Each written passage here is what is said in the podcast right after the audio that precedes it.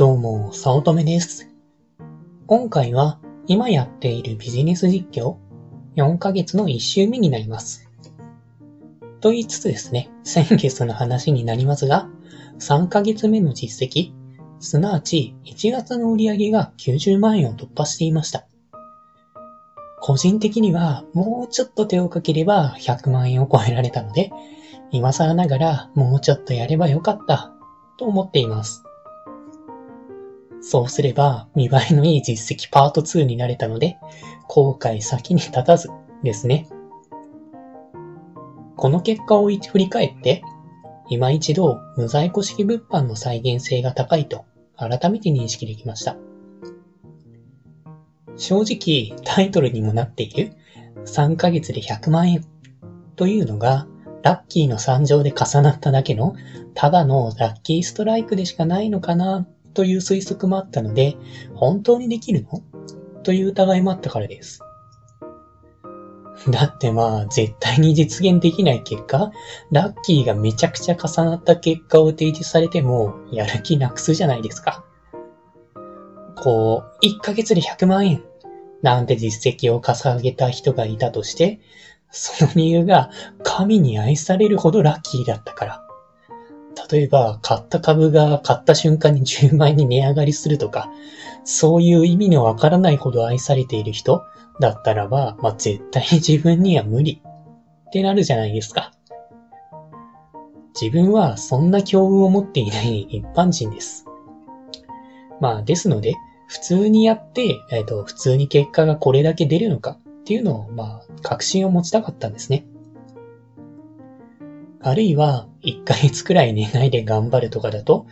その成果が続くならいいんですが、打ち上げ花火みたいに、思いっきり成果を出した後は、しぼむみたいな成果でも意味ないですよね。今後も収益源として働いてくれるからこそいいのであって、その場限りの収益なら、ほぼ意味がないです。多分3ヶ月後に安心できるようにはならないですよね。ですので、初心者なら特に再現性の高さが重要だと思っています。再現性と聞いてよくわからないかもしれませんが、要は同じことが再現可能かということです。まあ、再度実現可能かということです。例えば、お湯を沸騰させるには100度必要になります。それは別の場所でも、まあおまあ、お湯を沸騰させるには、まあ、もちろんちょっとした例外はありますけれども、別の場所でも100度です。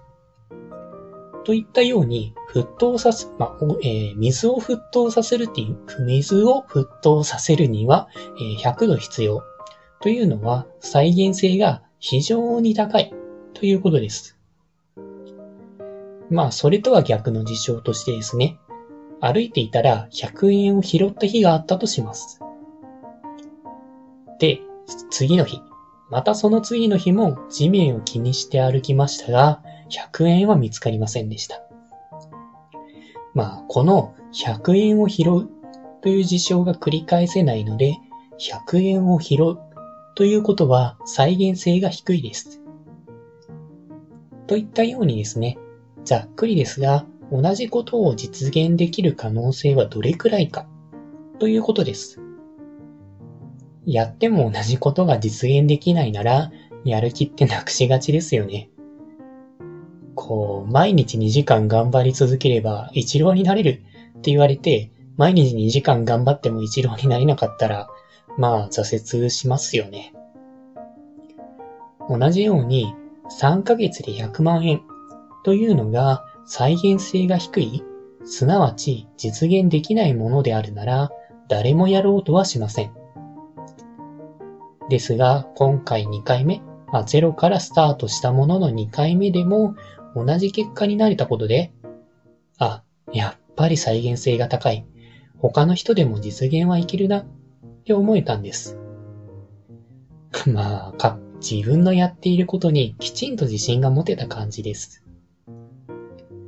初回は半信半疑ながらやってみて、ものすごい成果を上げられたので、自分にとっては満足でしたが、改めて人に教える立場にもなって、本当に実現できるかは自分にとって大きな課題だったんです。それが今回2回目でそこまで力をかけていない 正直なことを言うと、まあこういった音声配信とか他のことで忙しくて半分手抜きな感じでここまで来れたので、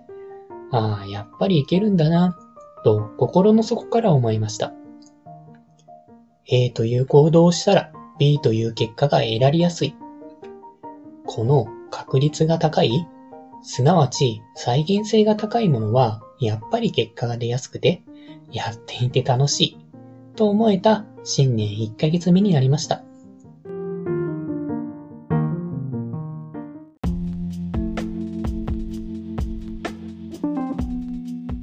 今回も最後まで聞いていただいてありがとうございました。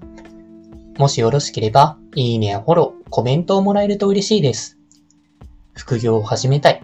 副業に挑戦したけれどもうまくいかない。という初心者の方が会社員の稼ぎを超えるためのポイントを押さえた LINE 講義を配信しています。